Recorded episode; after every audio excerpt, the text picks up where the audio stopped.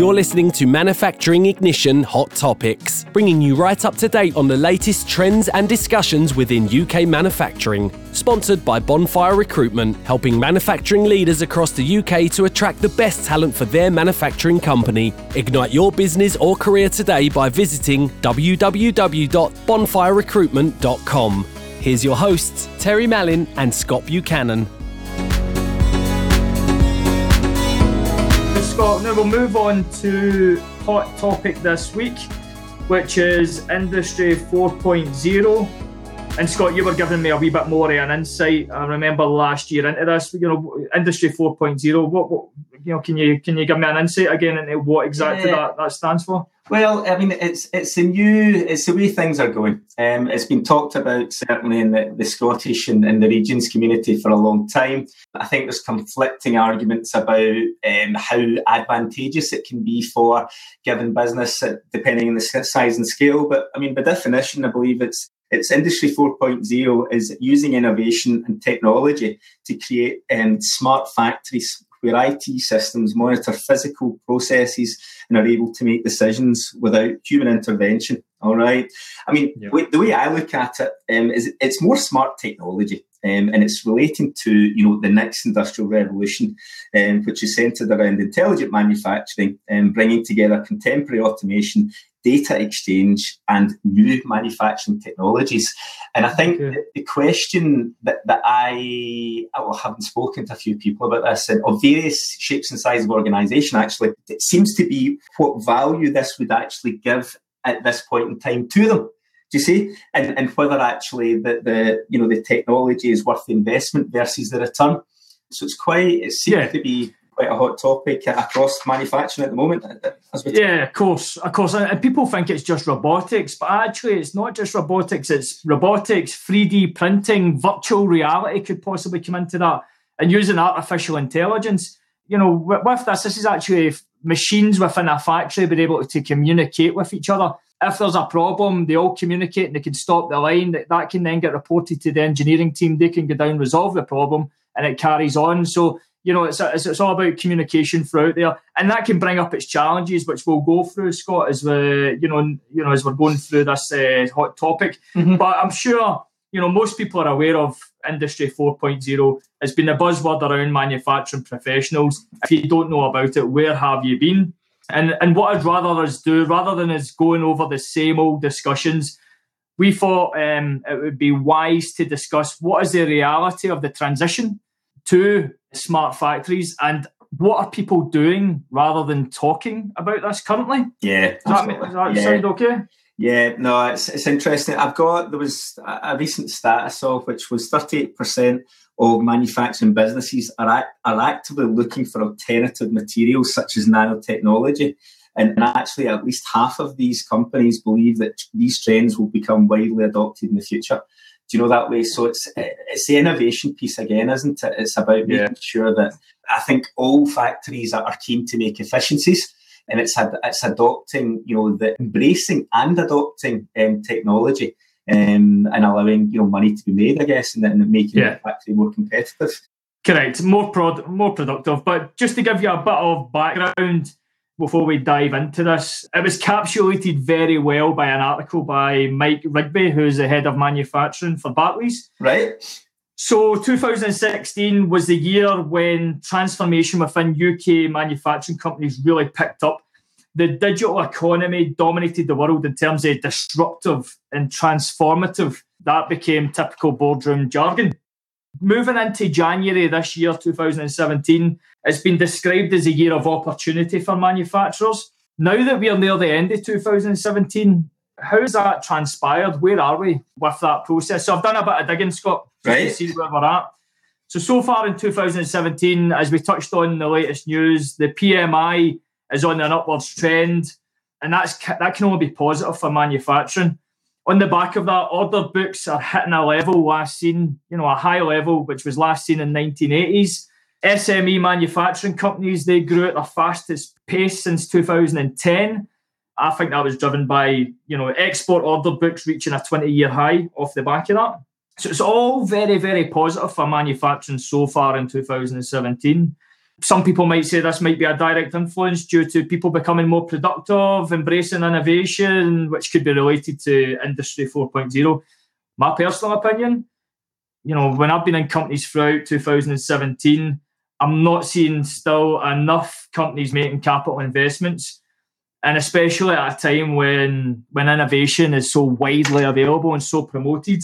I do understand there is a hesitation for investment though, due to what's going on with Brexit and the, you know, and, and, and the external influences. But sitting right here in November, the 1st of November 2017, with the positive trends, maybe this is a time to start thinking about investing. As they say, Scott, the old saying, the early bird catches a worm. What's your thoughts?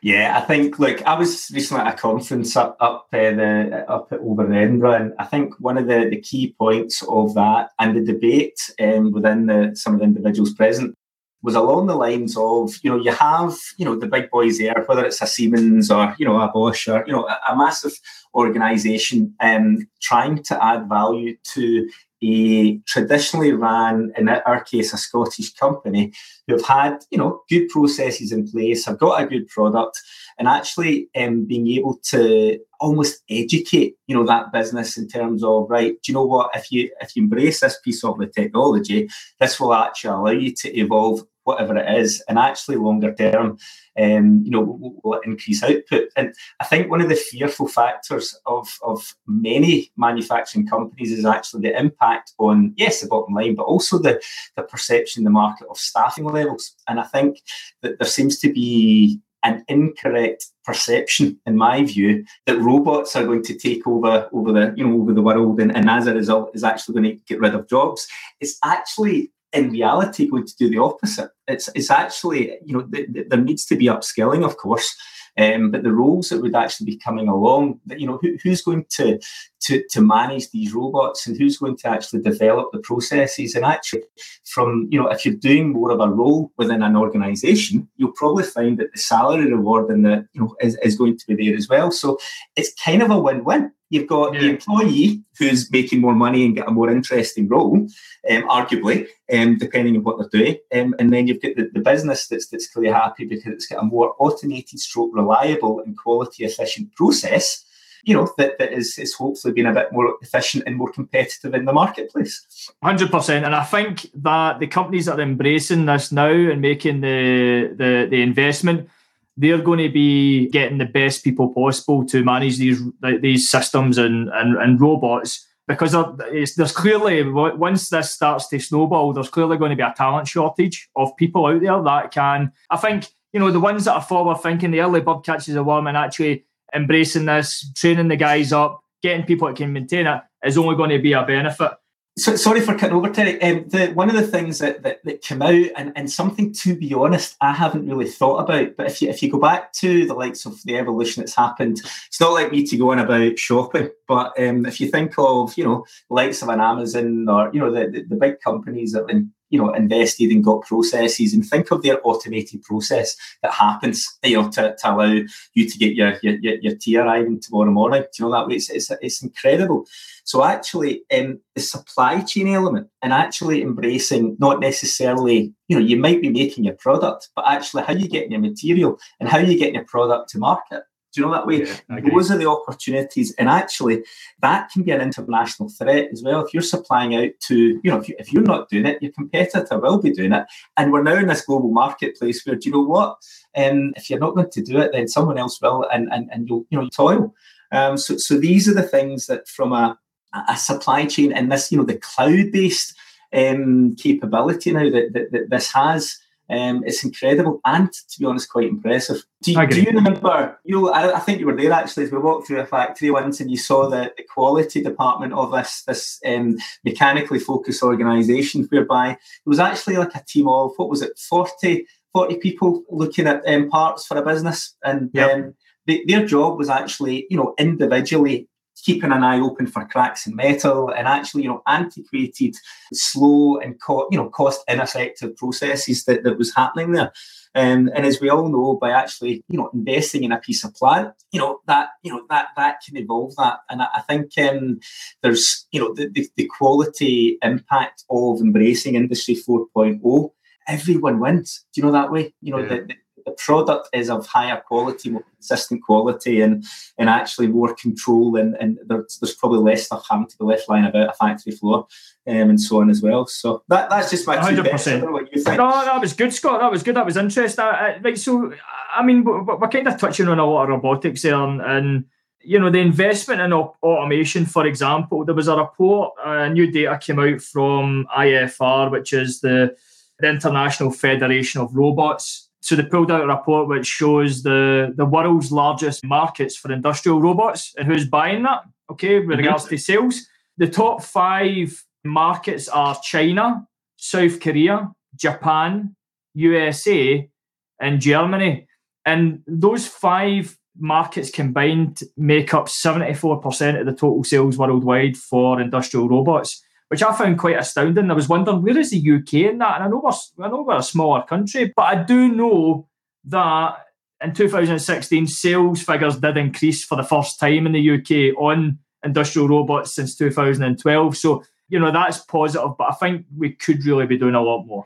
I think that the challenge is is related to actually what industry and what you know um, what the product is, and actually how modern or in the scale of the, the, the business. So you've got I don't know Joe Bloggs and Co who are making a product. They've done it that way forever.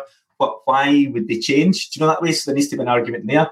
Likewise, you know, you, you're working with your, you know, your, your food manufacturing businesses that they know, you know, speed and time um, is of the essence, you know, that way. So how, how, you know, these companies would may well embrace um, and have the money also, um, you know, to, to, to change things quickly.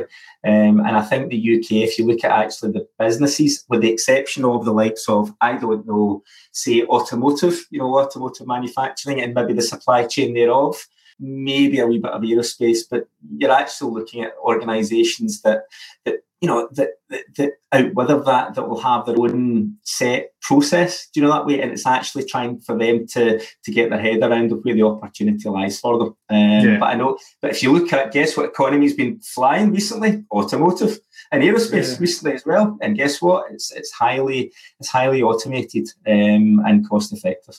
Yeah, good. About about Scott being devil's advocate. You know, it's all it's positive and all that good stuff, but it's not. You know, end of the day, we're seeing in the news quite often. You know, cyber attacks where cyber criminals are holding businesses, websites to ransom and yeah.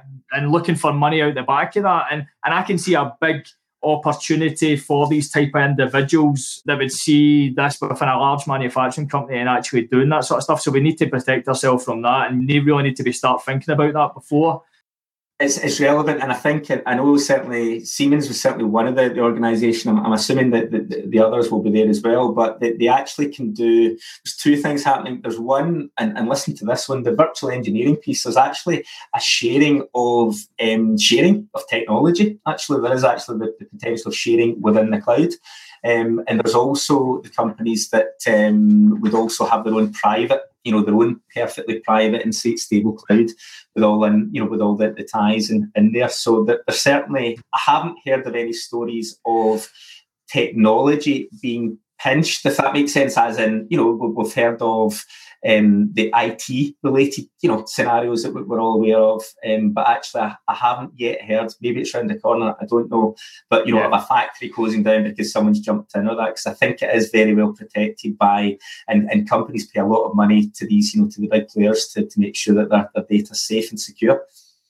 Well, exactly, and I think that's a big thing to note as well. You know, a lot of manufacturing companies have, you know, their own intellectual property and there's a risk of obviously confidential information being exposed when systems are involved as well. Um, so so that has to be taken into account as well. I think see, see, in reflection, Scott, when we summarise everything up. So I mean, manufacturing is at a crucial turning point right now. The market is very positive. It's better than it's ever been in the past few years. There's more certainty to some extent around Brexit innovation and technology is far more accessible than it ever has been. And I think as a UK manufacturing business owner or leader, you know, the question probably is are you in a position to take a risk to be a market leader and pioneers within smart technology and creating a, a smart factory and really putting a stamp on the industry? The, the, use the word risk, Terry. I, I, would absolutely argue that this factor, I, I, think if, if the investment isn't there, unless they have a very unique product that no one else is going to be doing, um, the risk factor is if they don't invest. Do you know that way? Um, I think it's actually going to be the other way around if you don't move with the times, because as, as I've said before, you know, manufacturing is the beating heart of the entire UK companies that are, are lagging behind, you know, it's, it's about the future and technology is there to you know to be used and to, to be to help companies mitigate that risk of, of the future. It's, certainly seen seen that, that that's what, what, we're seeing with some of our clients, isn't it? hundred percent, and and you know, I mean, that's our two pence worth on on our insight, and I think you know what we're going to move on next is on the recruitment minute. And I think this ties in really well because we're going to be talking about tr- traditional recruitment processes being outdated and how you can actually, you know, and then the solution we're going to go through the next couple of weeks is how you embrace technology and data to solve that problem you know, I think that was I think that was pretty well covered, Scott, with regards to Industry 4.0. Well, certainly here it's, it's an overview, isn't it? And I think um, yeah. look, I think we're, we're all all aware. Look, technology's there. I think um, the professionals that are in this space, you know, need to. Uh, uh, hopefully, that the business leaders will, you know, are certainly open to the idea. Um, and I think most, certainly all the people we've spoken to are actually they're almost keep they can't get enough information in this. So, so time will tell. Time will tell. Thanks for listening to the Manufacturing Ignition podcast. If you've made it this far, we take it that you enjoyed the show. In return, we'd love it if you'd leave us a rating and review on iTunes. Subscribe while you're there, and we'll catch you for the next episode.